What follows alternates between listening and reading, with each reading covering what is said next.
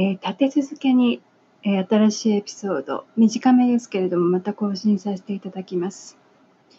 えー、今回の、え翼からのメッセージですけれども、今、えブラック企業もしくは怪しい企業、もしくは学校など、えそれぞれの場所でもし何か苦しいことがあったら覚えておいてください。あなたの命、あなたの心、それを削るような場所に無理している必要はない。あなたという存在は他の誰にも変わることはできません。もしあなたがあなたの代わりは他に誰でもなれると思ったらそれは全く違います。あなたという存在は本当にこの世でたった一つのとても大事な存在です。どうかそれを忘れないで。逃げるという言葉、それを捨てましょう。その代わり、こういう発想はできないでしょうかあなた自身に休むことを許す。許すということはちょっと強すぎるので、もっと違った言い方もあると思うんですが、休む場所、安全な場所をあなた自身のために作りましょう。物事から逃げてはいけない。いいえ、あなたはもう十分やることはやったんです。あなたにとって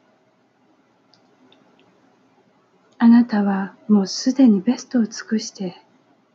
仕事なり勉強なりやってきました。今もし何か限界を感じていたり疲れていたりしているのならばあなた自身に休息の場を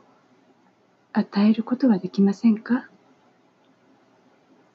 あなたの命あなたの心のためにそしてあなたという存在過小評価はやめましょう。絶対に過小評価そして自虐という言葉自虐という言葉というよりも自虐という行為は絶対にやめましょう。自虐というのは日本だけの慣習なんでしょうか？自虐というのを聞いて笑ってる人はおかしいと思います。それはもう、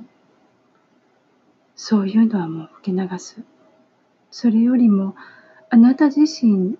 今まで頑張ってきたことを褒めて褒めて褒め上げましょう。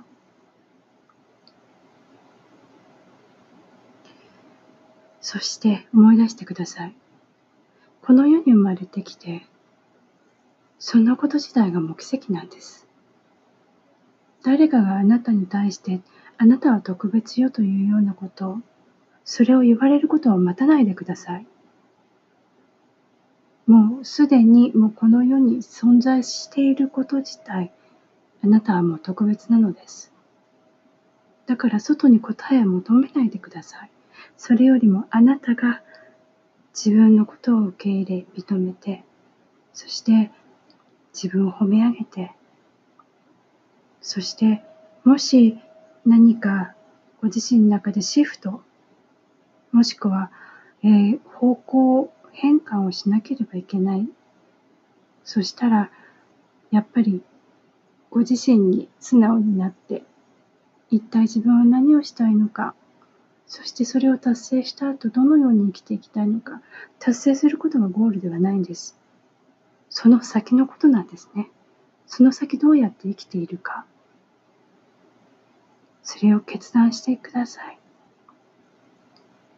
それは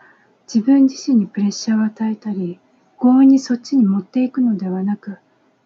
自分はどういうふうになって生きていきたいのか、それに意識を向けるだけです。そしてあなたにとって一番のチアリーダー、それはあなた自身です。あなた自身を励まし、褒め上げ、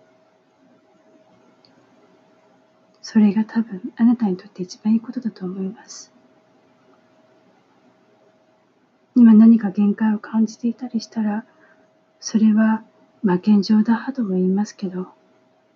一回立ち止まって、あなたが一体本当はどこの方向を向いて歩いていきたいのか、どこに向かっていくのか、どうやって生きていきたいのか、その先も見て、それをもう一回作り直すチャンスです。前のエピソードとちょっと内容がかぶってるかもしれないんですけれども、私はあえてあなたに言いたい。あなたの命、あなたの心を削るようなもの、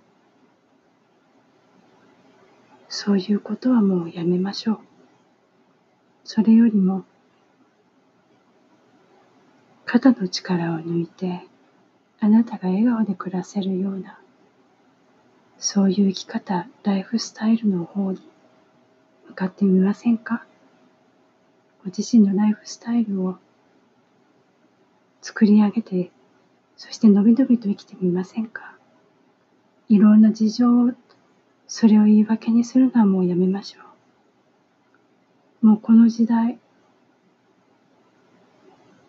偽物、偽りはもう通用しません。メディアやソーシャルネットワークの影響よりも、一番は自分の心に素直になること、自分の心の声を受け止めることです。どうかあなたの心、体があなたの命がとても健康でありますように。絶対にも無理はしない。どうかあなたが笑顔で生きていくこと、それを心より願っています。以上、翼でした。エピソード No.3。それではまた。